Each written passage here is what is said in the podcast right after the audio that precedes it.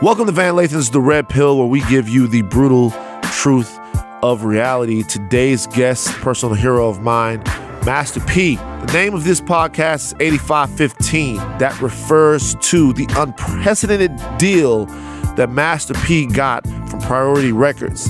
85% of the deal went to him and No Limit Records, 15% went to the record company. That, my friends, is fucking insane. What type of mindset does a man have to have to even ask for that? You really got to believe in yourself. And what made Master P, mogul, businessman, movie producer, father, basketball player, believe that he could do everything that he ended up accomplishing in this world? And also, another question Did Master P almost have to kick Kobe Bryant's ass? He answers all of these questions. Pop some pills, enjoy it. The brothers dropping jewels. I'm from the country. My daddy is from Yeah. a place called Maringouin, Louisiana. Population 1,700. I saw the Atchafalaya Basin in Louisiana. You know what I'm saying? Swamps, pits. My mama's from South Baton Rouge. All right, She these don't are know nothing about that. Man, I got this kid Mm-hmm. in Baton Rouge. I don't know if you heard of him. You heard of Tommy Brown? yeah, He blowing up, man. yeah. Yeah, You fucking with him? yeah. Word. He blowing up. How are you involved? That's just my little people. I'm, I'm helping them. How much of that do you do? How much of because um, are we rolling by the way? Yeah, we are. Okay. First of all, every hour, give it up for Master P, everybody. Yeah. What's up? Let me tell you something before we go.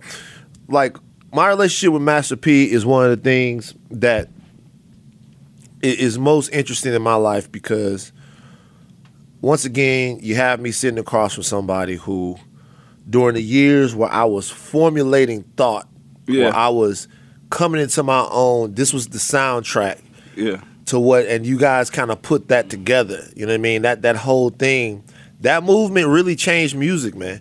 Yeah, yeah. People people don't realize like at that time the South really wasn't getting its just due. You either had to be from the East Coast or the West Coast. Right. And even though you had the Geto Boys, uh, it still wasn't a lot of Southern artists just really getting the shine. And Yeah. because I, I think they thought that we was just country. Like Yeah. like, you know, yeah. Yeah. And, I, and we were talking about that, like even with cribs. So people don't know what. That's why I put my house on cribs. Yeah, talk about that because we were talking about that in, in, in- a, a second ago. Everybody remembers the, the episode of MTV Cribs where P Yeah. showed that he had the big lake or the the big uh, the big estate Yeah. and the elevator and Yeah. stuff like that. And you were telling me that that was kind of the beginning of Yeah, Cribs. that that was that was the very beginning of it. All. nobody wanted to show their house back in those days. Think about it. You never seen Puffy House. You never seen Suge House. Nobody was showing their crib. Right. But I just wanted to show the world that we not riding on cows and horses. you know, like we really Right. living a good lifestyle. We worked hard, you know, and we do have Rolls Royces. We do have mansions, Mm-hmm. and that was in the nineties. Right. So the one thing that was uh, uh, something that I've been really into, and we've talked to about Uh, to, to other people that have been on the podcast. We had a conversation about Damon Dash on the podcast. Mm-hmm. Something, one thing that stuck out about No Limit, especially in those early days, was I made a list of all the businesses because people think it's all about music. Yeah. But we knew down there that it was about more than this Yeah.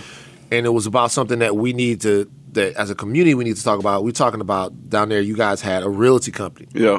You guys had movie production. Yeah. I know that Rap Snacks are out now, but Yeah. Rap Snacks originated Yeah. with with with with you guys. Yeah. You guys, I think had one time was there no limit cell phones. Yeah. So you had all kinds of different things. So the black entrepreneurship and the black owned, the sort of feeling of self contained wealth, that was a big deal for kids that were growing up then. What made that so important to you then? Well, I mean, we never owned anything. We always had to work for somebody. And uh, people don't know in Baton Rouge, I brought the Coca Cola building, knocked that down, and was building offices. It got turned into a big production company. Uh, but just ownership. It was all about ownership. We we needed to own product. Right. Can't just be about the music because look, twenty years later, if your music ain't hot, what are you going to be doing? Right. And that's what I was trying to show people back then. You have to diversify your portfolio. You have to have product. I mean, I had my own dog back then, the them Say Un dog. Yeah, I remember that. You know, we put out movies. Uh, I played in the NBA. Watch, I got a, I got a, What you got, got, for me? I got a, I got a gift for you. This is the first. no, you gotta be kidding. This is the first jersey, the official, and this this yours. So I'm giving it to, so you'll be able, everybody else have to buy this with, for, Hey! for for the All Star game in Charlotte next year. You know, we about to shut the whole city down. Man. So you got the So you this got was the, the, official one that you the- ball with. Look Yeah. at the situation, man, bro. Yeah, I appreciate Yeah. that. So man. I mean, people don't know all the work I had to put in to be a professional athlete and oh. come from entertainment Yeah. because it just don't go together. I probably was the first pro athlete with tattoos. I don't know. Like it goes. I mean, it was crazy because they didn't think until they actually see me play. So a lot of people are confused a little bit about that. Yeah. Just in general, I feel like I'm from Baton Rouge. Yeah. I know the story, and a lot of people who are into hip hop know the story. But the beginnings of Master P, leading up to the point to where all of this stuff happens. Mm-hmm. Just take us back real quick. Like you, Well, so people don't know basketball really was my life. Like that saved me. That took me out the projects. Took me to college, the University of Houston. Uh, and I got hurt and I got into the music. I had to find something else. When my grandfather died, I really just my grandfather was like, you need to do something else with your life. Don't just sit around here and and and I just like really I wanted to tell my story, but when I got to Richmond, California, and I opened a record store, that's when I got into like so I used to have like from Tupac to Spice One to E Forty to Too Short, uh, Easy, all these guys to come to my record store. So I, I, I, just wanted to live. I said, so I'm, you knew Tupac. yeah, I knew all of them. So they, so I used to sell their music at, on consignment Mm-hmm. at, at my record store at No Limit. So people don't know, No Limit was a retail store first in- in, Richmond, California. So it wasn't the label first. It was No Limit, the retail record store. So you got to imagine me, a 19 year old kid, owning a, a record store. So it was really no limit records. No Like, Limit Records. I was there- selling. I was selling all kind of records. My whole thing was getting music, rap music, the next day to you through FedEx and UPS. That's that was my niche. Mm. So how long did that go to? Because you know it's funny. It's funny that you say that because when the first time I ever heard a True, Yeah. uh, uh, you guys, it was mobbing through the hood. Yeah. that track, and then Yeah. y'all was in Richmond in that video. It was in Richmond in that video. and so I we I didn't know that y'all were even from Louisiana at this point. Yeah. Remember, I was a little younger. Yeah. And so when you came back and when when I'm about it, which Yeah. by the way, man, yeah. like bruh, but pump put I'm about it on. If you and then when when that, when that comes in, yeah. anybody from the South. Oh, yeah. That's the anthem. So when you were talking about the fact that you were from New Orleans and stuff like that, for a lot of people, like I, I didn't know. So what happened was when I was in Richmond, it was kind of like hard for me to catch on because, you know, I was from the South. All I talk about is New Orleans. Yeah. And uh, you find me in the Saints hat a jersey or something like right. that, and it just it really wasn't working. But it was good, but it wasn't what they was used to Right. You know, and uh, and I was just I, I was like, I got to go back home. I Had to come home. you know. And when I went back home, I really was able to find my niche. But I I learned the hustle game of the independent business in Richmond. Right. Uh, and and I learned it from uh, St. Charles. That was E40 uncle. Me and him got to be real jam. E40 and the Click Yeah. guys who you featured very heavily on Oh, that yeah. Oil and No Limit stuff. They were all over the Oh yeah, yeah. all over no, the we got we got we got we got a great relationship. Me and E40 and his brothers and his sister. It was like, you know, that's that's where I learned the game from. Uh, from E40 Uncle, saint Charles. So at St. Charles, always was about distribution, putting his own music out. And he was in Vallejo, so I used to drive down there and holler at him. And so I started getting my music into uh, City Hall Records. Word. And then uh, So the Bay Area was very influential. Oh yeah, yeah, yeah. I mean, man, I used to hang out with JT the Bigga Figga all the time. Uh, Rappin' 4-Tay, uh, EA Ski and CMT. They, they that was my producers back then. Before the KLCs and the Beats, by, the, by the pound. Pound, yeah. yeah. So at what point you, you come back home, you know, you start making records. At what point did you go, yo, this is working? Yeah, well, we was in the Bay.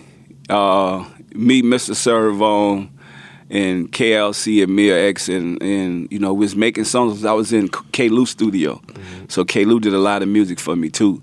And uh, we was like, man, this jamming, but we don't have that bottom. We don't have that New Orleans bounce, and you know, even bringing KL to to uh, to California, it's still we, we felt like something was missing. I think the the element of being in our environment, this this is us. You know, this is where we grew up at, and, and the music just started pouring out once Right. once we got home. It just it, it was it was right because I was like a fish out of water. Right. you know what I'm word, saying? So yeah, but it. I mean, I was able to do what I did in the Bay Area, and then I was able to, you know, go back home and take it to the next level because nobody was doing what I was doing independently. Yeah. So the independent thing, we're talking about like because you're you're kind of you kind of come before at least to us. Yeah, Um, You know, I remember watching Rap City when they were talking about the Cash Money deal and the rest Mm-hmm. of these other deals and all these other people who had gotten on. But by this point, you had already been with Priority, right? Oh yeah. So now I've already had a distribution deal, 85, 15. nobody ever got that Nah, deal no, again. nah. How in the world did you get priority to give you 8515? That they Well- stopped that after that. Yeah, so I had to have my own marketing money, which was two hundred thousand. So you got to imagine having two I just hundred. said, let, let me break in real quick. If people don't know, when we say 8515, Master P and No Limit Records had a legendary distribution deal with Priority Records where P, not the company, No Limit had 85 and the distribution company had 15. Yeah. So I just want to make sure people understand Yeah. how fucking crazy that is. But go you so you were saying. Yeah, so uh, with that, you know, me, me, and, me and my guy got together, Bias, which is you know my right hand dude, and we grew up together, and uh, and and we was like, we gonna do something different. We we gonna do. We ain't just in it for the money, you know. I put up my own bread. And I said, if this pay off, it's gonna pay off for real. Cause I, I mean, before that deal, I turned down a million dollars with Jimmy Iovine. So You turned down a million. I turned down. They offered me a million dollars. That was for straight. That was that was for straight like to an sign you as an artist. Yeah, to sign me as an artist. So and what this this was from Interscope or would you have been Yeah. with Death Row or would you have No, been no, it was in, with Interscope. a million dollars? Yeah. And this was on the strength of what that he was signing you I on? guess Was after Ice Cream Man. That or was- what? it was right before Ice Cream Man. I was just making a real buzz in the street, and Turned down a million dollars from yeah, Iovine. yeah, yeah. How does you how does somebody make a decision to turn down a million dollars? Because when I, you know, by me going to college, so I tell people all the time, like even my kids, like you need to be a student athlete. Like by me going to college playing basketball, I, I really was in the school. Yeah. And so I read the contract. I read the contract, and the contract said, you know, I couldn't use my name. I didn't have the rights for this and all that. No, for seven years. And I said, I start adding it up. You know, I got I live in a project with 14 people in a three bedroom apartment. You know, if I gave everybody a hundred thousand dollars, I ain't gonna have nothing. Nothing left. You know what I'm saying? So I was like, if this man offered me a million dollars, how much am I worth? And, I- Mm. and me and my brother, me and C was together. I said, because he was mad. He was like, man, take that million dollars. Anybody would say that, especially that. a million dollars didn't seem like yeah, yeah, yeah. And so I started thinking, I said, I got to be worth 10, 20, or 30. And just start saying that. Mm-hmm. And, and by him offering me that, it made me go back home and work hard. So I was like really selling CDs at the trunk of my car, saving my money up. And, and when I got the distribution deal offer, you know, I needed 200 grand to do the marketing Right. which I had because I was already selling CDs and cassettes out the trunk of my car. I was Yeah. just I started going everywhere to New York, to Texas, to Florida, Chicago. Chicago. imagine you had a probably a little nest egg saved up from that other career too. Yeah, well, I don't know about that. I feel what you're saying. So, so whoop, whoop. Um, but uh, I feel what you're saying. So Yeah. you were able to come with that marketing money, and then they were you were able to make that deal happen Yeah. for yourself. Yeah, I was able to get that deal done, and it was no other deal ever done like that. And I, I want to tell people how I found out about the deal was Michael Jackson attorney, which he charged me twenty five thousand to sit down to talk to him, Just to take the meeting. just to take the meeting. So sometimes you got to invest. That was I was upset about it, but it's probably the best twenty five I ever spent. So you, you sit down with him. He Yeah. tells you that. So you're you now you've at this point you've paid the two hundred thousand dollars, or you're going to you're preparing to pay two hundred thousand dollars out of your own pocket. You've also paid twenty five thousand bucks. So we're we're looking at around two hundred twenty five thousand dollars, which Mm-hmm. Yeah. I don't know how much people know about uh, South Louisiana, where we're from. Yeah. But two hundred twenty five thousand dollars. That's a lot of money, especially back then. A lot of money. No, you know, my, my grandmother didn't even have a car back then. Yeah. You know, so it was like, but being able to get out and work and save up your bread and have vision that you want to make it in life, like. I invested everything back in me. So I tell you all the time, no matter what I'm doing, don't count me out, cause I'm gonna I'm gonna make it. You know, because we come from New Orleans, like the hurricane town. We all go through things, and I tell people all the time, like uh, even the room. I want to show you. I brought you a bottle too. This Oh, the, man, I this got the gifts. next billion dollar at this. idea right here. I got gifts. This already blowing up. This is called Sugar Skull Rum. Yeah. And this is the biggest drink already in the South. Nobody has rum. So you got Diddy has the vodka. You Uh-huh. got the people got tequila. Jay Z Mm-hmm. got the champagne. And uh, Sugar Skull rum. Let me tell you something about this rum, P. yeah, I haven't tried it yet, but we have Lauren in the building right Yes. here. This is rapper loving Lauren. She loves rappers. That's her thing. oh yeah. Her thing is rappers around Hollywood. She just loves rappers. Come on, thing. man. And so, like, I saw her. Well, she loves rappers. Don't let her this bullshit. so, so this is the type of situation for you, Lauren. This rum, okay? When you're hanging out. I don't know, Lil Fizz or whoever it is, you know, you can get some of this rum in you. You know what I'm saying? Get some of this rum in them. So you're, you're, you're business minded. You're doing your whole thing. Um, my question is, you seem to believe in yourself and know that you, that investing in yourself uh, it was where the future was really going to go. Yeah. And you see with these various businesses, we're going to talk extensively about the things that you have going on. Um, that that seems to be the move. Almost every man who's man or woman who has changed the world Yeah. um, if you're talking about Steve Jobs, if you're talking about Bill Gates, Mm-hmm. uh, if you're talking about even our social leaders uh, like Martin Luther King Jr. or Bob Johnson Yeah. uh, from BET, at one point, all of these people believed in themselves Yeah. where they were willing to bet on themselves. Yeah. Dr. King was willing to put, and I just use him because somebody everybody knows, was willing to put himself in harm's way for us and stuff Yeah. like that. Why do you think, as a culture, sometimes as black people, we're so willing to take the million dollars and not see the bigger picture of the generational wealth that comes from believing in yourself? Well, I think that most of us don't want to work because there's a lot of hard work. Like people don't realize, even though I had that deal 85-15, but that mean I had to get out there and work. I had to jump on planes. I had to be in all these different cities. This is my company. So I had to meet with the blockbusters. I had to meet with the Kmarts, the Walmarts. You know, I had to actually physically show up there. And Priority wasn't doing none of that. no, no, this is this is all me because I'm I, I'm the marketing side of the business. Yeah. So I I, F, I definitely had to get out there and show up every time. So it was no sleeping. It was no some cities I hit three and four times. So some people rather just take the money.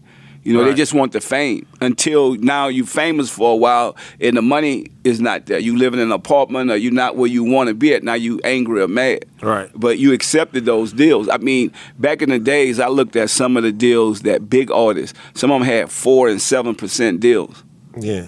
And it was crazy. And and Which to them, to be fair to those people, that was still probably more money that they'd ever seen Oh, no, in their yeah, life. it, it was, but it's just like knowing because you don't know how big you're gonna blow up. Mm-hmm. And so imagine if you never gonna blow up and you just want the advance checks, those deals are good. Mm-hmm. But what if you thinking I want to take my career to the next level? I mean, you you're gonna probably end up on one of those shows where they're now or what happened to them. Right. Yeah. But you know, in life, I, I even tell people all the time, you reason why you got to bet on yourself in life is ups and downs all the time. Mm-hmm. So you got to have something prepare when those down times come. How you gonna get back up? Right. How much? How, how many of these lessons would you say that you learned on the streets of New Orleans? How many? How much of this stuff comes from a place that you can't learn in college? I know you said that you went yeah, to college. Yeah, I went to college, but a lot of the business stuff that I learned, um, I learned it uh, by experience. Uh, coming up in hard times, it made me tougher. Right. Because even a lot of my peers that went to college with me, some of them are not even working right now. You know, they're looking for jobs. So, what I the the poverty and the pain, I use it to build me. You know, which a lot of people they take it down. I, I hear even some some kids, oh, my dad ain't around or my mom ain't around. You know, I had all those kind of problems, but that didn't stop me. I live with my grandparents. Right. You know, so you got to stop making excuses and you you you let that pain drive you to success. And I tell people all the time, that's just all it is for me. You know, when you just believe that you could do it and you're willing to put the work in, it's no limit to your success. Word. So at some point, you go from being the now you're the boss. Yeah. Now Yeah. you have a label, Yeah. right? Yeah. Now the label's popping. I'll never forget it.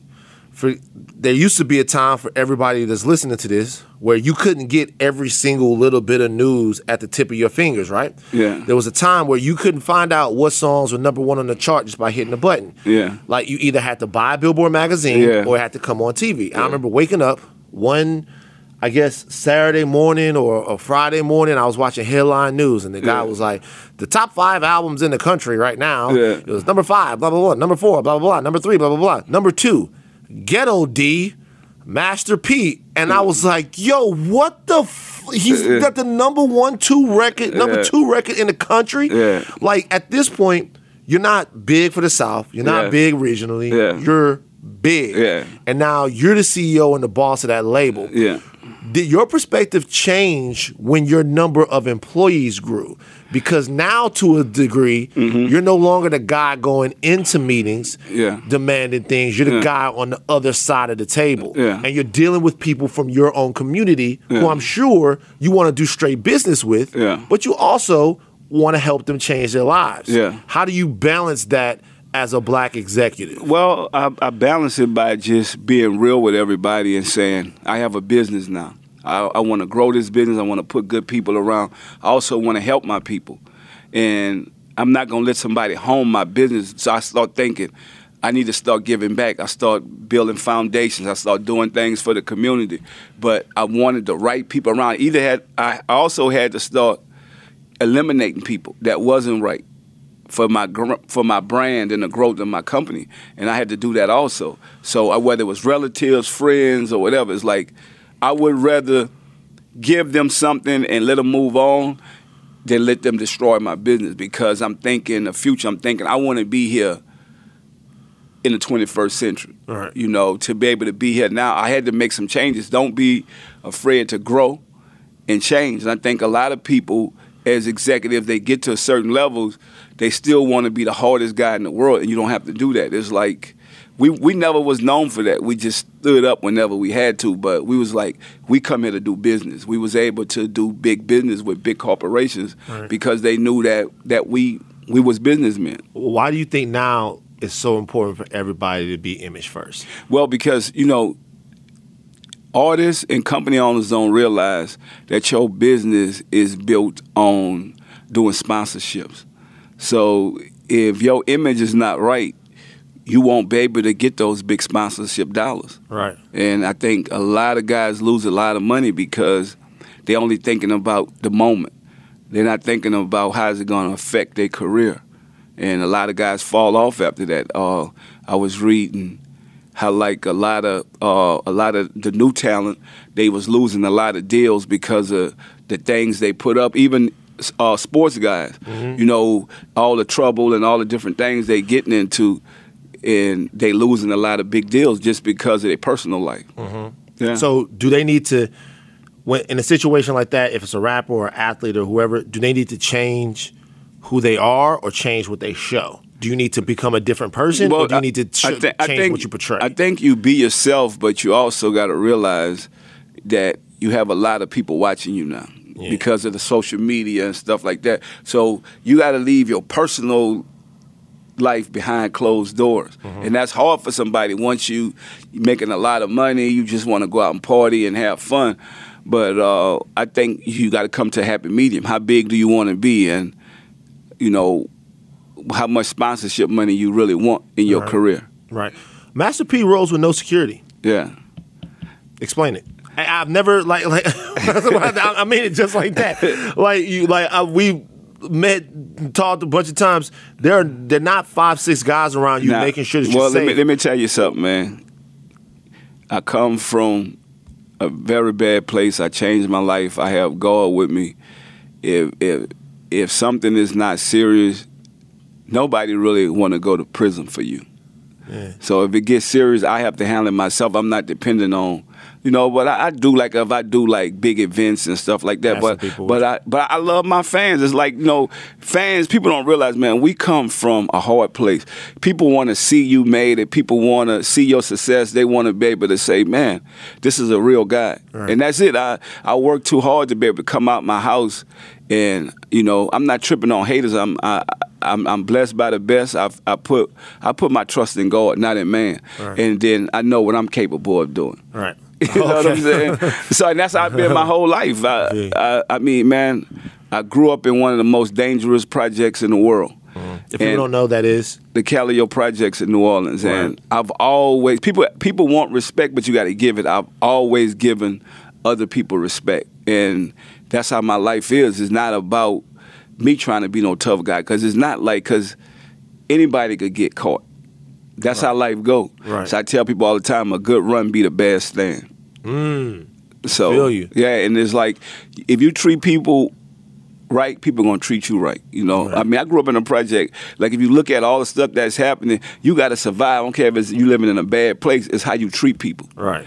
If you treat people wrong, yeah, people are gonna, you know, Come at you. yeah. And my thing is, I, I mean, I love my fans, and I understand is is some people out there that just test you just to be doing it, but then you know. I live my life on defense. I don't, you know, even though I'm an offensive player, but Right. you know, Speaking of that, Yeah. so let's let's, speak. That's a perfect segue. So I want to paint y'all a picture. Master P now, No Limit comes. I mean, the hits start rolling in. Yeah, they add a, an incredible free agent acquisition. And people, y'all think I'm gonna say Snoop, but that's not what I'm gonna say. I'm gonna say the free agent acquisition that we were most excited about joining No Limit was when Mystikal joined No Limit because y'all have no idea.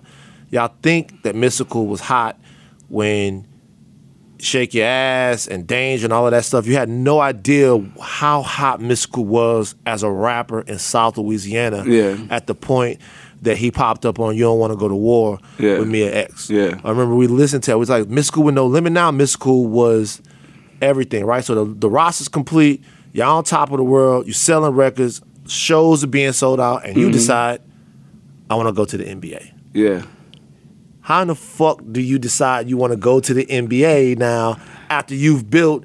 It was Yeah. it was literally at this Yeah. point.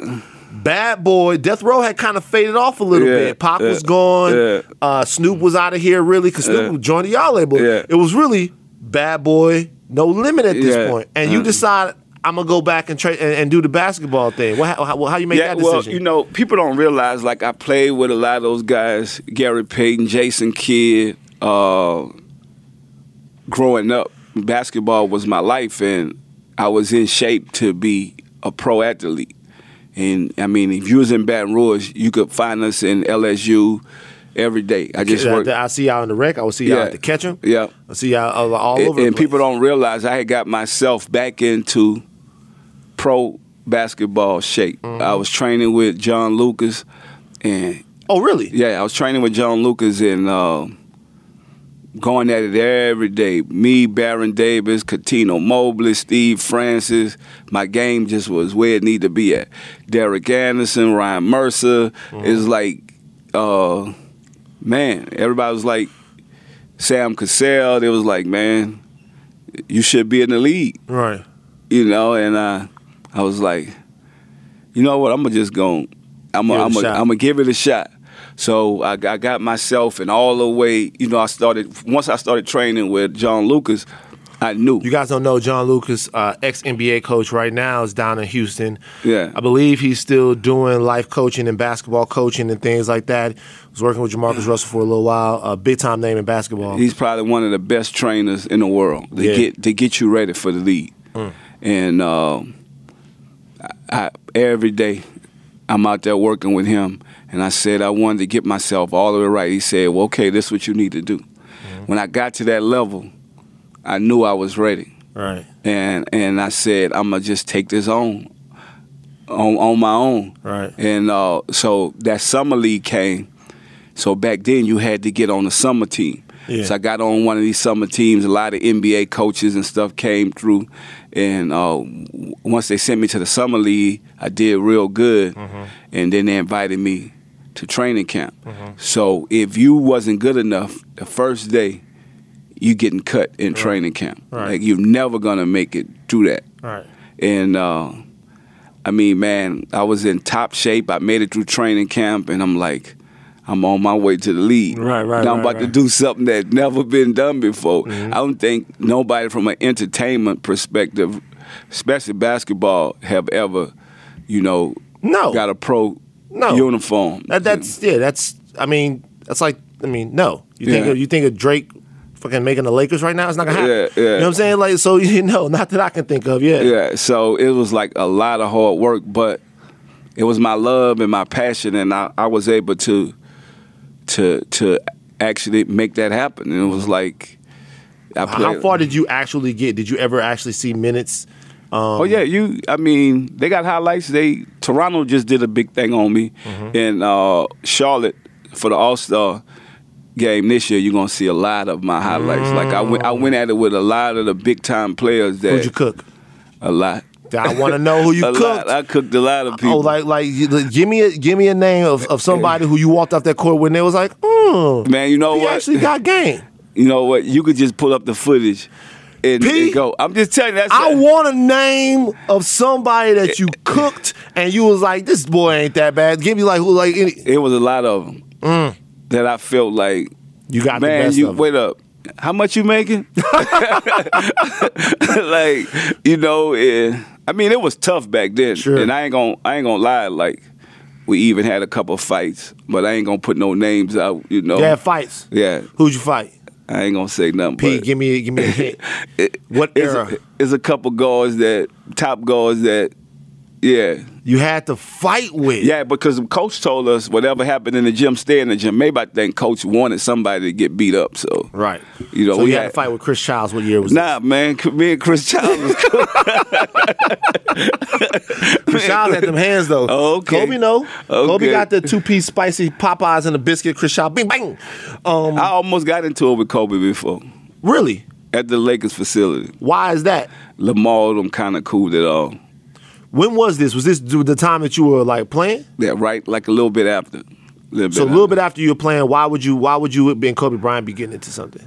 I mean, you know how Kobe is. The Lakers is his facility, so Right. it was just one of those things. He that's that's his place, which it was. But you know, So you, so it wasn't nothing like it wasn't no series. It was Oh, like no, no. But you and Kobe almost y'all had some words. we had we had a couple words. who had the who had more words? You or him? My, I, I really don't have that many words when it get to that. wow. And So, So- Kobe, so you think and you think in this moment, so you had words with Kobe. What do you remember? What this was basically over? Now it it was that you know I mean, at that time you know Kobe he everything about the Lakers. I mean we into the Lakers. We out here in L.A. Yeah, so it's like we yeah everybody is like, but you know when things don't go your way, and then you you know you shut it down. what wasn't going his way? It, it wasn't nothing. It was on the court. It was just like you know little small talk. You know what I'm Uh-huh. saying? So because we we come in there and ball all the time. It was like in the summertime at the lake. Oh, so y'all playing them. So you know, here's the thing: what people understand about basketball culture. You know, I hoop a lot, play a lot of basketball, all over the city. yeah, Sometimes it just happens. yeah, yeah. for whatever reason. Uh. Sometimes it just happens. It don't. It, you don't have to be. Everybody knows around town. I'm not like a. I'm not a tough guy. I'm not looking. But sometimes it happens. Sometimes Yeah. you cooking somebody and they Yeah. get tired of getting scored on. Yeah. Oh, I mean, I'm gonna tell you the craziest thing. What, before, before I let you go though, Yeah. real quick, Yeah. this Kobe thing. Yeah. So Lamar. Oh, so you and Kobe are getting into it because I know you have a relationship with Lamar Odom going back pretty Yeah, far. yeah. So Lamar Odom gets between you guys, or Lamar Odom tells somebody to chill. He probably told him to chill. Mm. Who did he tell to chill? It was Kobe, huh? Probably. He said, Kobe, chill out. You don't want these third world Calio problems, man. no, man, but it was like we was cool, and then Y'all good now, though. yeah, yeah, huh? yeah, yeah, yeah. I, mean, man, Kobe is a man. I mean, come on, that's Yeah. Kobe Bryant. Yeah, you know for what I'm saying? But I think the the craziest thing uh, with Anthony Mason when I was playing with the Hornets. Yeah. Me and Anthony Mason. That's how we end up being cool. Like we really got into it because Anthony Mason is huge. Yo. Let me tell y'all something. If you had to make a list of niggas you wasn't trying to fuck Yeah. with in the NBA, so God rest the dead. First Yeah, of all, yeah, Anthony God Mason, rest man. dead, Point man. forward, the dude was a great player. If you had to make a list of Yeah. dudes that you wasn't trying to fuck with from fucking '93 on, the top five would be Charles Oakley would be in there, but Anthony Mason would definitely be in there. So I think that's why Charlotte cut me. You think Charlotte cut you because you got into it with Anthony Mason? Yeah, because the GM told me, Bob Bass, he says, everybody's scared of Anthony Mason. I'm even scared of Mason. Why are you not scared of him? I like, sir, I'm not scared of no man. Right. Because what, what happened was, in practice, Mace don't like nobody to touch him. Right. And so you know, once you say that to me, I'm coming straight file you. Right. And so he was like, he was like, little man, when I get in the back, I'm gonna put these hands on you. So you know me, I'm squared up, I'm ready. You ready So- to so go. He was like, man, I like you. We end up being friends after that. Yeah, so it was like, but you know, I play hard. I just play tough. Yeah. And and you know, getting to Toronto, we had a lot. We had a couple little problems out there. But me and Charles Oakley was.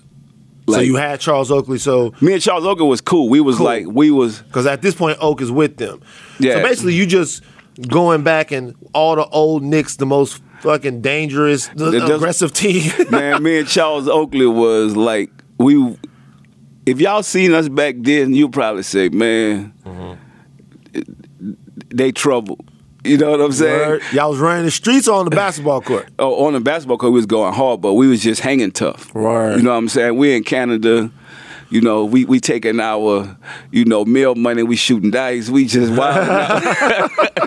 we just, we just having fun, man. Like just like hood dudes that's enjoying the ride, but but you know, sometimes people test you. Even Oakley got tested, you know, by some players. He stood up and did what he had to do, which I wouldn't have did that if I was a couple players. But Uh, there are stories of Oakley, like there are stories of Oakley straight slapping grown Yeah, men. yeah, yeah. You know what I mean? It's actually a video on YouTube, not of him slapping the guy, of the guy trying to get to Oak after I think he has been slapped. And Oakley just trying to shoot his free throws in practice. yeah, man. yeah. So I- you you ever you you you witness altercations and stuff like that?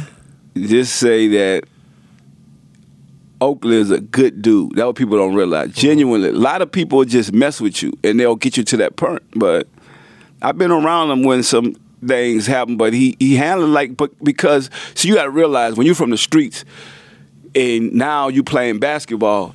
People just want to show you how tough they is, and, Right. and they don't know that you really from them. Uh-huh. And so, I mean, he just it's a it's a cause and effect. People don't realize, even in basketball, because in basketball they tell you back then. I don't know about now, but back then, whatever happened in the gym, stay in the gym. Stay in the gym. You know what I'm saying? And Yeah. then that's how it's supposed to be. Right. It makes you tougher. You know, I mean, especially the players you playing against. Mm-hmm. Especially with, with the way we play down Yeah, down there, because yeah. the way we play down there, I, I came to California. I remember the first time I was in the gym in California. I'm playing. Uh, the guy goes up, and I follow him, and he goes and one. I'm like, Yeah. interesting. I'm like, y'all play and ones and pickup games out Yeah? Like, yeah. yeah. So that means you throw the, you go and ones, you throw the ball up. Like down in Louisiana, we get it out the motherfucking mud. yeah, yeah, you ain't getting no Yeah, and ain't no and ones. Like you, you, You coming play- home with a bunch of yeah, red whips yeah. on your, like, on we, your we- arm. like we getting it out the mud. Yeah, like we. Yeah, you know, but to be honest with you, we just was taught to play tough because we know this is probably the only way we could make it Word. Up out of here. I mean, I, I played with Adele Echoes, which probably was one of the toughest Baton Rouge basketball players I've seen, sure. and uh, uh, Mike Harden. You know what I'm saying? Mm-hmm. Yeah, yeah, yeah, so yeah. it was like I done played against some real tough guys that when it come to basketball, you know, the Jaron Jacksons, the, Mm-hmm. Wow. the, Yeah, like, yeah, yeah, So yeah. you know, I played on that AAU team with them. So, Mm-hmm. you know, it's like you got to be tough. Like you ain't going out that gym crying. Mm-hmm. Right. Like you better come. I feel you. come ready to. You ready to go to war. You know. So at this point, there there comes a point to where you know, No Limit was a, a staple situation, and then it seems like rap music kind of changed. Yeah. And the roster of No Limit, y'all lose Mystikal Snoop comes and he leaves Yeah. and stuff like that. But we, but the thing about it, we didn't lose nobody. Like No Limit always been like a university. You come, you graduate, you go do your own thing. That's just it. I mean, we all kept good relationships. Mm-hmm. You know, I didn't stop nobody. I didn't say nobody owed me nothing. You could go and check, ask them guys. When it was time to go, I just let them go. I could have been like, okay. Yeah, yeah, yeah. So that I mean, so because you hear a lot of stories, I was going to ask you two things, and I'll ask you the Yeah. second one um, later. But when you hear stories about like relationships, even even with Diddy, yeah, you have artists. I remember when the LOX left uh, left Bad Boy, they went on a whole radio campaign. Yeah. Um, and I'm not saying anything about that. Obviously, I wasn't in those rooms. I don't know what happened. Yeah. But they said that um, they had issues with Puff based upon him owning their masters or holding on to their work or stuff Yeah. like that. I get the way business goes or whatever like that. Was any of that stuff happening? I ain't over in the never. I ain't, we ain't never had nothing like that. But the sad part about it, how come you don't, you hearing about Puffy, or Suge, uh, whoever? How come you don't hear that about the Jimmy Iovine's and all that, all the masters and all the stuff that they own? Like even those guys right now, you never hear a story, you never hear an artist say nothing about none of those guys. Why? They, have they ever hung out with them? Have they ever took took care of them? No, they only gave them what they owed them. And I, that's the sad part about this, the, the music industry. You know, when you a celebrity and you doing your thing, there's always pointing the finger at that person. You can't keep pointing the finger at who the company guy is because he paid his way. What about all these guys that own from Warner Brothers to Atlantic to you don't even know their names. I ain't never heard an artist make a rap song about none of them. I ain't never heard them say that they took their money. I mean, wh- wh- where your money at? They just leave and go to another label. why do you think that is? Why don't why why are people so quick to call out the puffs and the and the Suges? Yeah, because whoever, because some of those to be guys? honest with you, because they our business people, so you can connect to them. But the people who really, who probably owe you money or something, you never said nothing about it. So they just move on. It's almost like athletes. When the athletes get robbed by like all these different financial people and all that stuff, they don't even say, we, we don't even know because you they just go to another one. But but anybody in the entertainment business that end up getting to be famous, you know, you're gonna uh, uh, African American or whatever, you're gonna point the finger at them Right. without not. But it's just business. Even if you got what you owe, they're not gonna keep it up. They're just not gonna say you spent your money. So my thing is right now, what I do deals with people. I say, you know what? Let's do 50-50 deals. If we got a dollar, I get 50 cent, you get 50 cent. What I do with my 50 cent is my business. Mm-hmm. What you do with yours, you want to go to strip club, blow your money 10 years later, you ain't got nothing, that's on you. Mm-hmm. But don't get mad at me because you had the same 50 cent that I had. Mm. And that's the way we're gonna change the game because a lot of those guys, they sign them deals, they come up looking for people. Oh, I don't want no money, I just I want a break. Mm-hmm. Mm. Why you doing that? right. So I don't point the finger at Puff or whoever, you know. I'm just saying whatever was up on that paper, if they give you that money, then they give you that money. Right. And some of my orders, they never said I overpaid orders. I think I overpaid a lot of orders. You, You, think know? you overpaid a lot of artists? How, how, how do you mean? All right, you go back and look in Baton Rouge. A lot of guys I brought houses, cars, and gave money to that. That was something that we heard a lot of. Yeah, and they probably didn't sell that many records after the record came out. Right. But I didn't go back to be like, you know, Mm-hmm. and go look at any other company executives. They're not going to do that. Mm-hmm. They looking, oh, how many records you sold? This is what it is. They're not looking at the big picture. Mm-hmm. And I, I and I think that we got to stop that putting each other down when you know you got to get your business together. That's what I did. I, I mean, I, don't, I can't get mad if somebody tell me one thing and and and then next week they make more off it. Uh, just give me whatever you're supposed to give me. Right. You know, I, if I do a deal with Sugar Skull right now and I sell it for a billion dollars mm-hmm. to like Diageo or Beam or whatever, mm-hmm. if they give me a billion dollars and they make five billion, what I'm gonna do? I, I took the billion. Right. No, I feel you. And that's that. I mean, whatever it is in black and white, you know, we make this stuff out of stories that I think is worthless. What what I, I feel like sometimes what happens is that like if an artist feels unfulfilled by some deal that they signed, Mm-hmm. if the person that gave them the deal is from our same community, then they weaponize the community Mm-hmm. Yeah. to get on the person. But you really don't like- have to spend time with with nobody if you're doing business like that. Like Mm-hmm. I like I I make it that I want to have people around me that I like. Right. And I want to do business with people that I like. You know, a lot of these big companies from Def Jam to all those guys, they're not spending no time with, with none of these artists. They're not eating with these artists. They probably never gonna see them unless they pop and sell a million records. Right. Let's be honest. Yeah. We on the front line because we love our people Right. and and people still can't appreciate that. Hmm. Something I always wanted to to ask you if I got a chance to interview you because I want to know whether or not we made this up in our head or whether or not this was a real thing. At the height of both record labels, was there ever a no limit cash money rivalry? Never, Never. never. We're too close. It was crazy. It was, it's crazy because That's we like people made that up. Think about it. It's, we, it's it's crazy because we, we were we would I don't know why I, was, I remember one time another guy arrested dead Soulja Slim Yeah. was on both labels at one point Yeah. and I remember we would even take that as yo Soldier then left he he not mad no he would blah blah blah blah Yeah. and in our heads it, we were we were all thinking that there was some reason why we never saw you got any, any Nah, overlap. but what- see what people don't realize. Even with Soulja Slim, he never was on Cash Money. He, he always hung out with BG Oh, I see. and and, Yeah, and. Juvenile, you know, because they're from the Magnolia. Uh-huh. It was just surprising. Because think about it, once you got a certain amount of artists, everybody can. It's twenty different people on each side. By us signing Soulja Slim, it was just like. You know, we from the Cali, yo, so that might might have looked like, but that Yeah. goes to show you. You got to imagine, we was always rooting for Cash Money on the sideline, and I feel like they always was rooting for us. I'm just telling you, like with us, you got to imagine me. If it wasn't for Rap-A-Lot, it wouldn't be no cash money or no limit. But Shout if it was, yeah, I'm gonna tell you something. What Jay showed the game in the South, I was just took it and said, I'm going to inflate it now because I'm a young dude. I'm out here running. I'm on my game. I own my company. I'm telling you straight up from me. If you, if I was ever in a city and it was probably cash money, they had problems with somebody.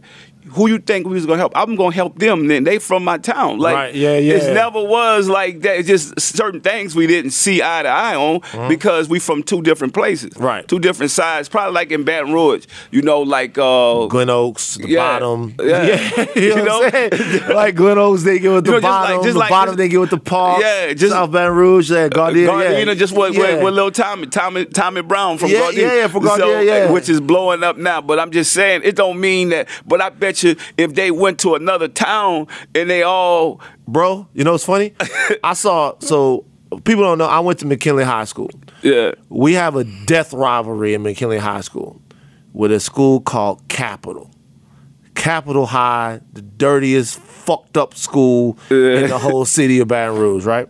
Do we, we like Capital versus McKinley is seriously game is played at Memorial Stadium because we're not going in their stadium and they're not Yeah, coming in ours. yeah, You know what I'm saying? Actually, I think they might play their home games because their school is so shitty at Memorial Stadium. But Brandon Bass, you know Brandon Bass? Yeah. Brandon Bass went to Capital. yeah, I see Brandon Bass in Beverly Hills out here, yeah. and I'm happy to see him. Oh yeah. Like I see Brandon Bass in Beverly Hills out here. I'm like, I'll, I'll pass him. I'll, I'll throw the phone down at him, and he pull, he rolls up and he goes, "Hey man, where you from?" And I said, "I'm from McKinley," and we just both laughed. Yeah. because we not Yeah. in Baton Rouge. Yeah, nah, man. To be honest with you, like I'm to to see Cash Money, to see them, you know, get where they at. I'm I'm happy for them. Like you know, like like you say, you see them somewhere, you like, okay, yeah, some more dudes made it from our hometown. Word. You know what I'm saying? And it's like. We just not. If you look at it, somebody told me this other day. Say you guys just never been that social with everybody. Like I've never been a person to hang out with a bunch of artists. Yeah. I- that just ain't me. So it wasn't wasn't like it wasn't like because I never saw because the look was always the well, it was always like man when we gonna get like a record that's like the big time fe- Big Tymers featuring Master P or Master P Yeah. fucking featuring the Big Tymers or, or, or what have really would have shut down the whole South would have been a TRU Yeah. and Hot Boys record. Yeah. It wasn't that you necessarily had a issues with hanging out with them. It was just that you No Limit was kind of a self-contained type. I mean, to eh, eh, be honest with you, it helped us get to be where we at now because we don't have enemies and all these other people. Because you you got to imagine a lot of those guys that you see that used to hang out, then they probably enemies now. Yeah. You know, it's sad, but that just that's just the way it is. Mm-hmm. And I, I just feel like we just we were some people. We've been through a lot. We come from the struggle, and we just mind our own business, and we enjoy life with each other. Right. You know what I'm saying? And I just think that was that was cool for us knowing that you got real love and real loyalty around you, so you ain't got to be looking over your shoulder. You know, it was we all we got. That and that that was our motto. We all we got. It was just us. How important? Because you mentioned uh, Rap-A-Lot. Yeah. And I'm I'm searching in my brain. I don't want to misspeak. I don't think that UGK was with Rap-A-Lot. Um, but uh, I know that everybody down in South Texas was kind of under the same thing in terms of the culture. Uh-huh. And I've been going back and listening to Old No Limit just because it's on Tidal and I can get to it and I can Yeah. listen to it. How important was UGK? Oh, they were, to to to the rise of No Limit because I'm hearing them when I think of Kick Dough and I think of all these different records that Yeah. I'm listening to. Yeah. Really, to both people, Cash Money and No Limit. UGK was all over everything. Yeah, so my thing with UGK was I had got real big into the game and I was like rooting for them too. So I ended up putting them on music. Right. You know, with me. And and and we end up building a relationship to where it's like, you know, I wanted to see them win.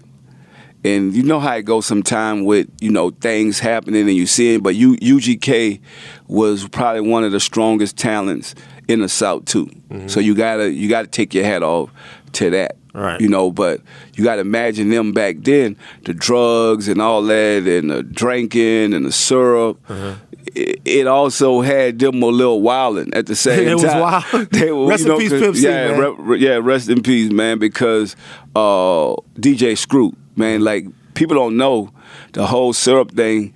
DJ Screw used to have ice box full of syrup, Mm.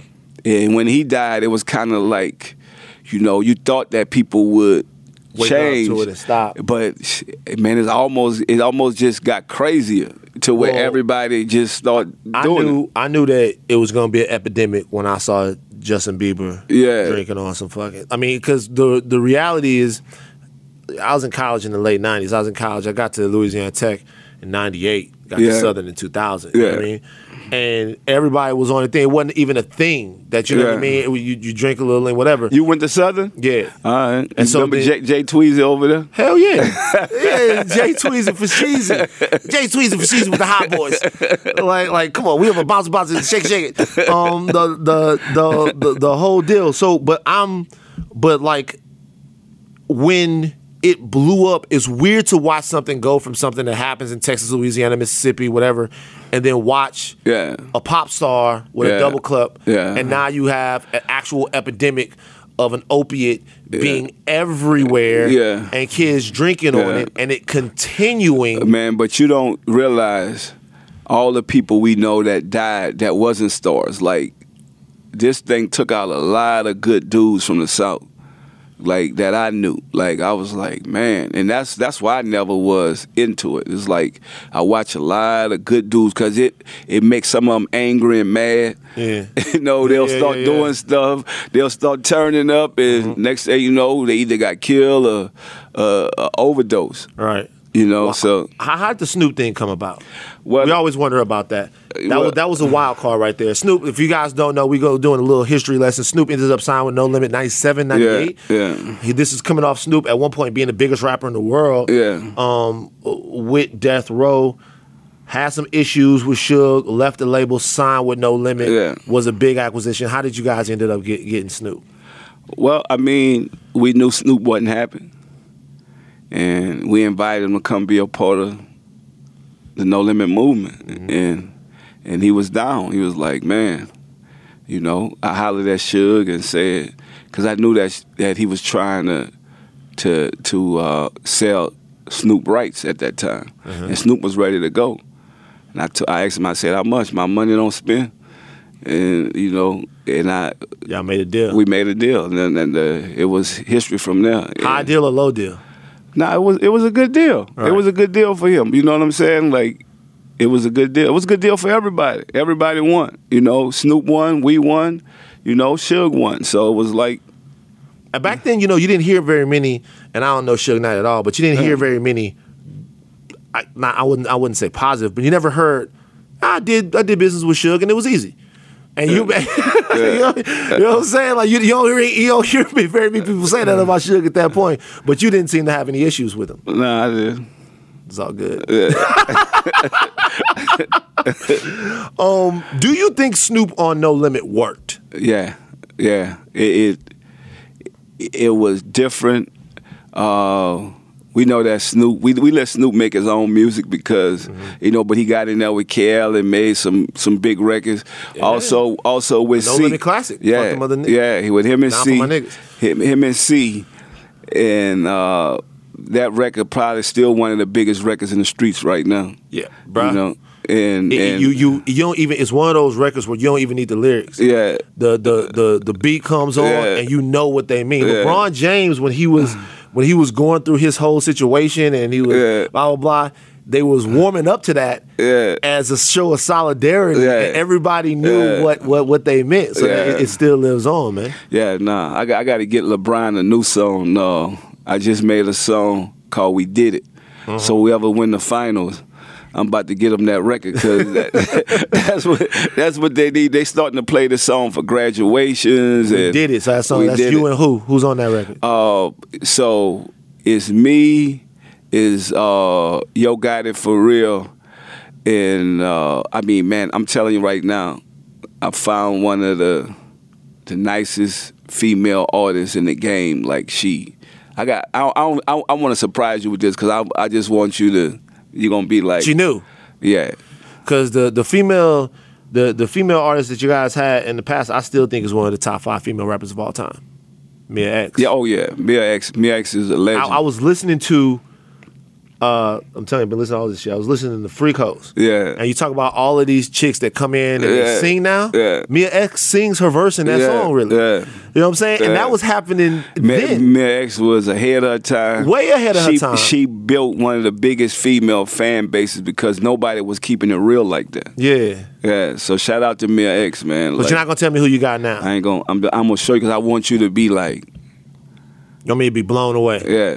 You so how how, how important is music still to you? It's it's important. Uh, I was talking to you know my daughter Symphonique. Mm-hmm. She's working on a big project. Uh, I was talking to Marcus Clay, like he got big music. So the brand we have is let's all youngsters, you know, like all youngsters with with with Tommy Brown, uh, Symphony. You said Tommy Brown's out of Baton Rouge. out of Baton Rouge, and uh, Marcus Clay is out of Houston. I think he could be the next Kendrick Lamar. Like he just he a spitter, you know. And uh, There's a big rapper in Baton Rouge. I know. You ever heard of Adam Dollars? yeah. Adam Dollars is Yeah. crazy, bro. All right, I'm, I'm gonna go check him He, out. Adam Dollars out of Baton Rouge is Yeah. crazy. Got like a lyrical flow, but Baton Rouge is, bro, really he's coming up in terms of Baton. Rouge is the hot spot. I'm telling you, man. I'm Tommy Brown. That's the only thing I'm gonna say. Tommy Brown, Gardere. Yeah, I'm telling you, if you, you say, if you say Gardere, that's where I'm from. yeah. Gardere, Yeah. remember the subdivision? Yeah, so you G-Lane. know, G-Lane, yeah, man. Well, Gaud- you bet, you bet, you better get up on this. I'm. I'm on it, bro. All right. So now P is a father, right? Yeah, um seems like you know right now the thing with you is you got two kids right Yeah. now obviously we know symphonique we know Yeah. romeo Yeah. these are success stories Yeah. um and now Hercy uh, and mercy miller Yeah. who are incredible young basketball players Yeah. following in dad's footsteps in in that right they're not they're not messing with no music are they nah, they nah. they're they're, they're they- athletes Yep. um, Student athlete. Student athletes. Yeah. Student athletes. Yeah. What what do you what do you want for their careers? I, I just want them to go to college. And then that whatever happened after that happened, I want them to be able to go to college. Like mm-hmm. because going to college, anything could happen. Right. You know, I want them to get education. Like that's That's already on the car in the cars for Hercy. He already Yeah. getting offers, right? Yep, he's getting offers, and I mean, Mercy is doing this thing like he is really, you know, people respecting their basketball game. Right. So, I mean, I just like their work ethics, but they're not gonna just lean on just basketball. I want them to know economics. I want them to understand the importance of education because once they're successful, no matter what, what it is, I want them to be able to have something to fall back on. I watch a lot of athletes, man. They do not know what's going on in life. Like they just lost. After basketball, they have nothing else to do.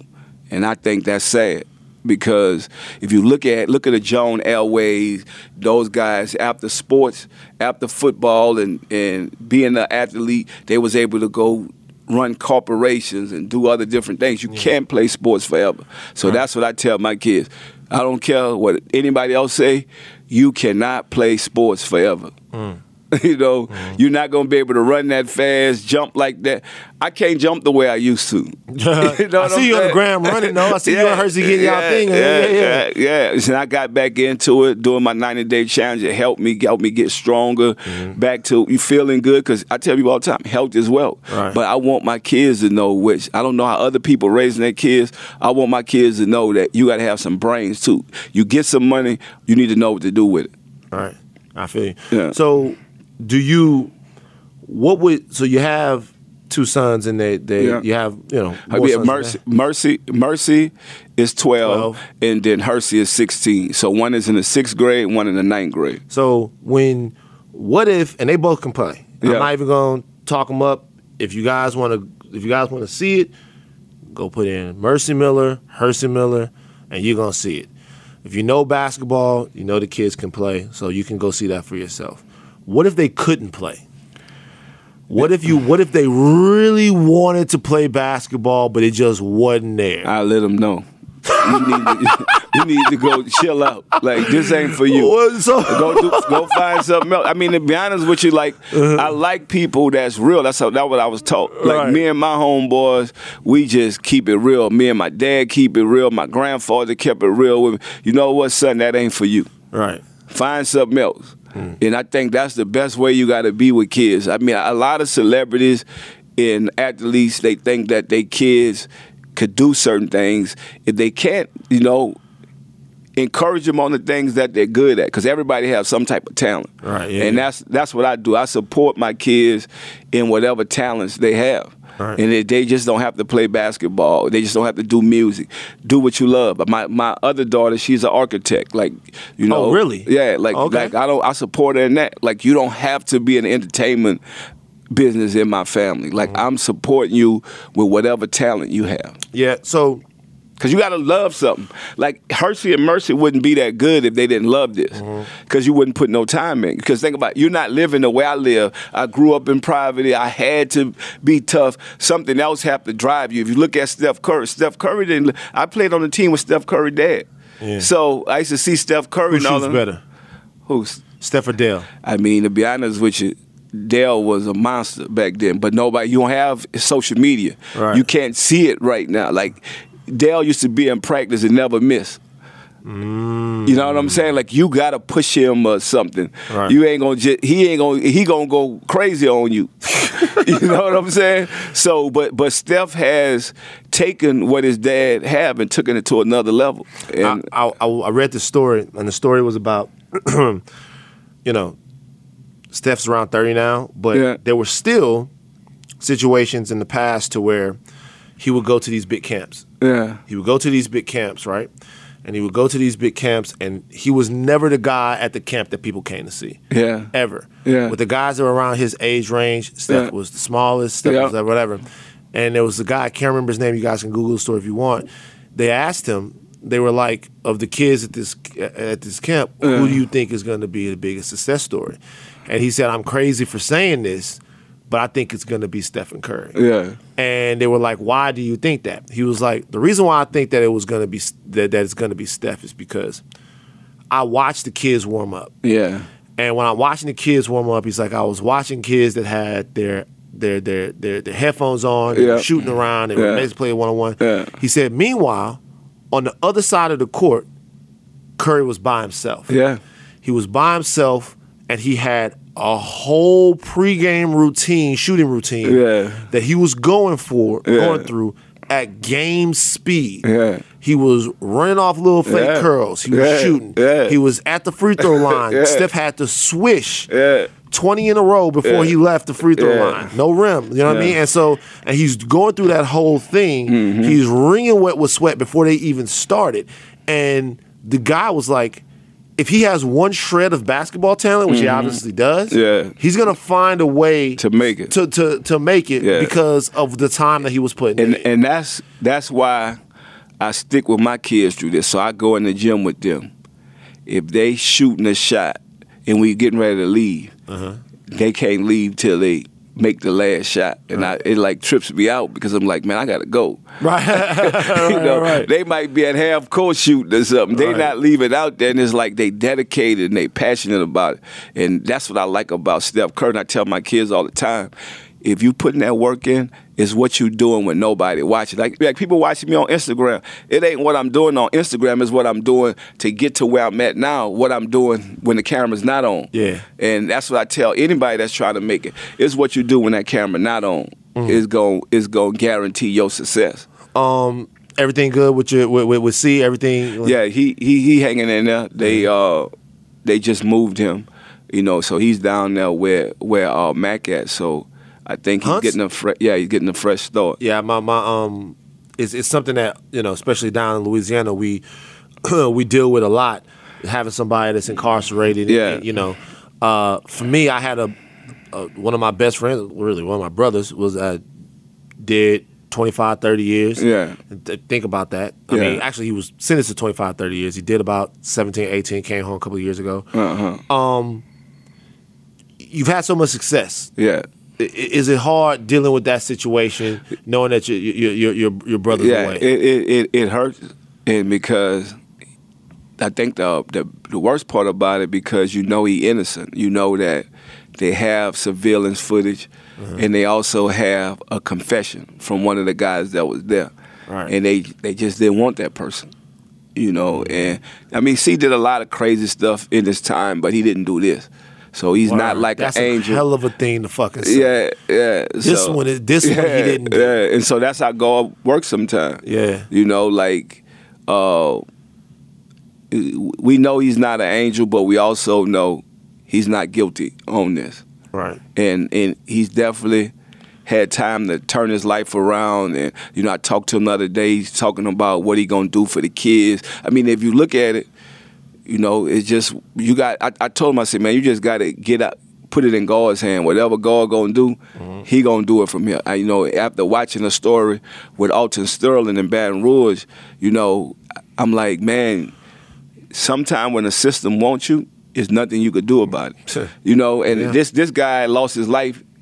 I mean, he didn't have a gun on him. That's the sad part about it. If Alton Sterling had a gun, then I'll be like, you know, because it's good cops and it's bad cops. Right. It's good people and bad people. I just think justice should have been served because he didn't have a gun. Right. And then when you see that video, you like, mm-hmm. man, the, the, look what happened. I mean, and we we understand, you know, some of us look tough to where cops are probably afraid. You know what I'm saying? Right. I didn't had hoods on where cops like just scared. Yeah, yeah, yeah. So I get that part. But if somebody don't have a weapon on them Mm-hmm. and you kill them in broad daylight, that's that ain't right. Right. You know what I'm saying? And I and I know sometimes it's the opposite way. You know, you have you know guys in the community that's just bad and they might shoot the police. Right. You know, well they should go to jail for that. Right. And then vice versa. I, I just feel like that's how it should be.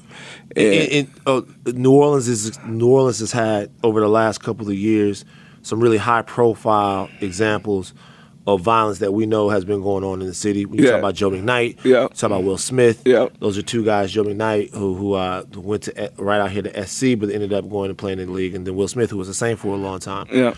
I, like in those communities, man, like the ones, a lot of the ones that that you know where, where we've we've talked about in this interview. Like, what's the answer? What's the answer to cure some of this, some of this violence, some of this stuff that's still going on? I think I think the people before they walk out their house, you got to think about other people because you also got to think about you have a family.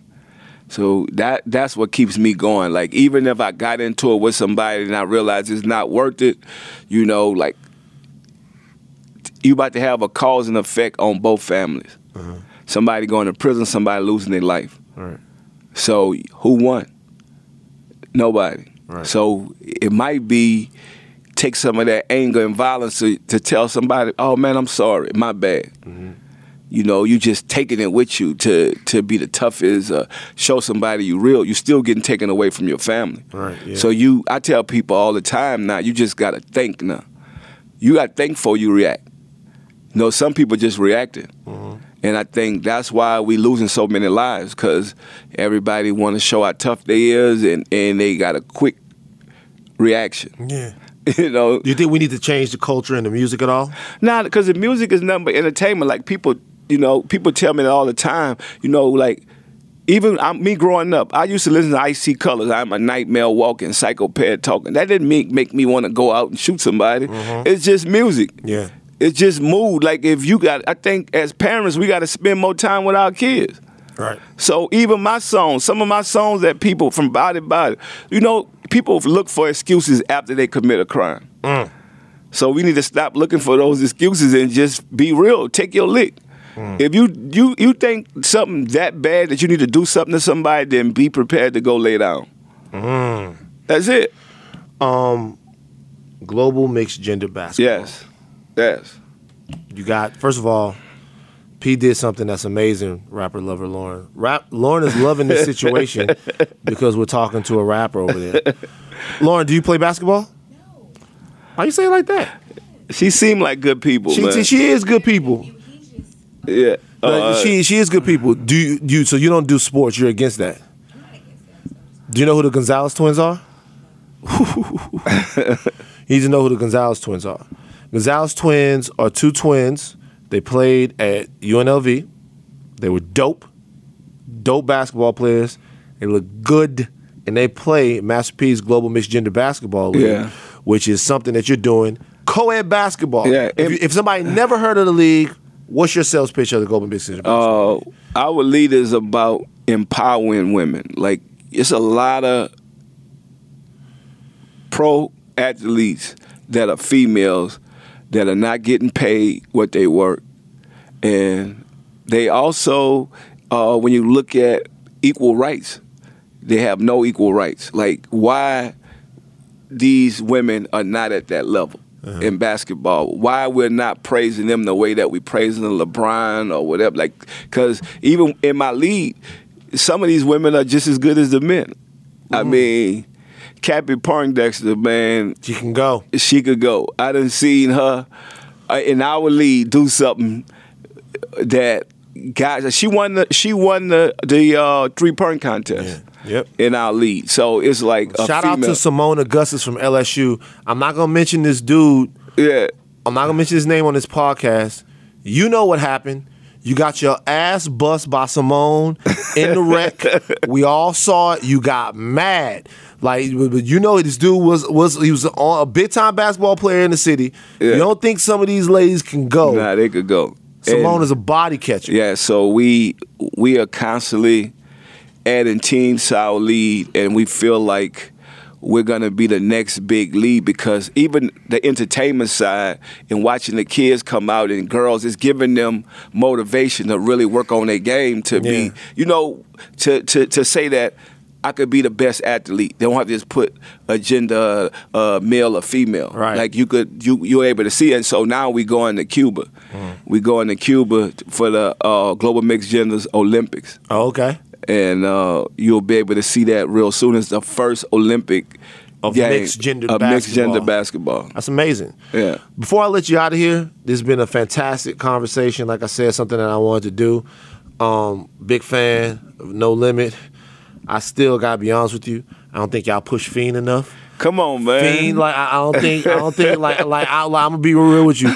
I, my, I rank my No Limit rappers. Feed on on the biggest song to make I, him say, I know, "Oh." and he bodied that. Come on, man. Fiend is one every family. I was, I was telling my man a couple of days ago, that's one of the hardest albums. Like, yeah, man, Fiend, Fiend, Fiend a hard worker too. Fiend was was really one of my favorite. Mac was too. Like, Oh, yeah, that- yeah. that- Shout out shout to out Mac. to Young Bleed from Yeah, Baton Rouge. They- y'all had y'all had a y'all had a roster. Um, I always ask when I'm talking to hip hop heads or, or guys that have contributed to the game. Yeah. I always ask for top fives. Who, just your personal. Who's your personal? If you can think of your top five favorite rappers ever. Besides us, Besides, us, it could be y'all. I, I'm just saying, my top five. It don't have to be not the top five greatest, just Yeah. Master P's favorite top five that Yeah. you're gonna listen to. I would I would have to say Scarface. Yeah. Uh, I would have to say Tupac. Mm-hmm. I would have to say Biggie. Biggie. I would have to say Snoop Dogg, Okay. and uh, I would have to say Eminem. Eminem. Yeah, That's a wild card. that's a wild card. I didn't I didn't I didn't expect to hear him. Yeah. What, what what about Eminem do you appreciate so I much? just I just appreciate it's almost like playing basketball. You don't see too many white kids that can compete. it's the truth. I'm just saying, but now you got something that's really Right. good. So you Yeah. like you can't even look at it no more. But Eminem was one of the 1st Mm-hmm. I mean, I was watching the Villanova game, uh, number ten. I was like, yeah, Di, Di, DiVincenzo, man, Donte DiVincenzo, man, it's like killing them, killing them. killing them. Like, Of, of the new breed, yeah, these new rappers out here, who do you like the most? for me, I definitely like the Migos, the Drakes. Uh, Under thirty here, like oh, un- under thirty. I Uh, mean, the Migos are under thirty, but just Yeah. like an under thirty rapper. man, uh, it's it's a lot, man. It's just so many because y- you don't you don't know like who's who because it's so many now. No, I'm They- for they- they real. look the same. Yeah, it's Right. it's so many, but it's so many good ones. Like right, they, it's, it's a strong under thirty crowd. Yeah, you got Uzi, you yeah, got yeah. all of these different people and stuff like that. Yeah, You're- it's like it's like it don't. I, I I can't really put that in the top five. It's so Okay. you know what I'm saying. It's you. it's a lot. Like we didn't have that many back in our time. Nah, nah, not like that. Not Yeah. like that. Not like that. Uh, you like Tekashi Six Nine? I, I mean, I like the music. I think I think it's I think it's street. You know. Yeah. I think is from what I've seen, it's some street music that you look at the East Coast. I mean, like he doing this thing. Yeah. You can't, you know what I'm saying? Right. You like so let me tell you what happened, right? So I talked to uh, one of the ladies at Spotify and she's like, you know what? All these color hair rappers is in. And I'm like, I never would have thought you would ever be hearing that type of stuff, but it's it's the truth. You know, when you look at it, it's it's some redhead, some this or that. Uh-huh. It's just like it don't. I mean, from Lil Pump to it don't even matter no more. It's Yeah. like being different Yeah. is cool now. You know what I'm saying? Like for us, you ain't want to be different. You Right. you know you just was everything was a blend. Right. You know, and would you like, would you work with like because uh, like a, a guy like Tekashi's got so much controversy and stuff like that. Do you have you seen anything from him that would say that would make you say you wouldn't work with him? Oh, the the thing about it is. Everybody got their own lane. So, you know, if you look at me back in the days, people would have thought I was different. So I don't like I think it's just a whole new generation of sound of music. Yeah. So like Gotta let them be them. You gotta let them be them. Like you can't and if they end up being controversy, if they get caught up, that's something they gotta deal with. You gotta know when the fame come. See, that's what I try to show, you know, younger generation, you know, like you got to realize that controversy it might be what gets you caught up. It might not be worth it in the end. Like mm-hmm. I, I don't even want the controversy. I want the money. I'm only in it for the money. Right. you know what i'm saying? Because you gotta you gotta survive. You gotta go to store. You gotta be with your family. Yeah. that controversy stuff you might as well stay in the in the street game you know what i'm saying so Mm. Yeah. that's what i be hoping that the artists around me get from me like let's try not do that controversy stuff because you never know like that might be your down you might make it but that could be your downfall Right. you know what i'm saying so think about that any artist out there listening to this you know you want to try to you know, do whatever it takes to make it. I, I, know that social media play a big role now, but also think about how long you want to be doing this.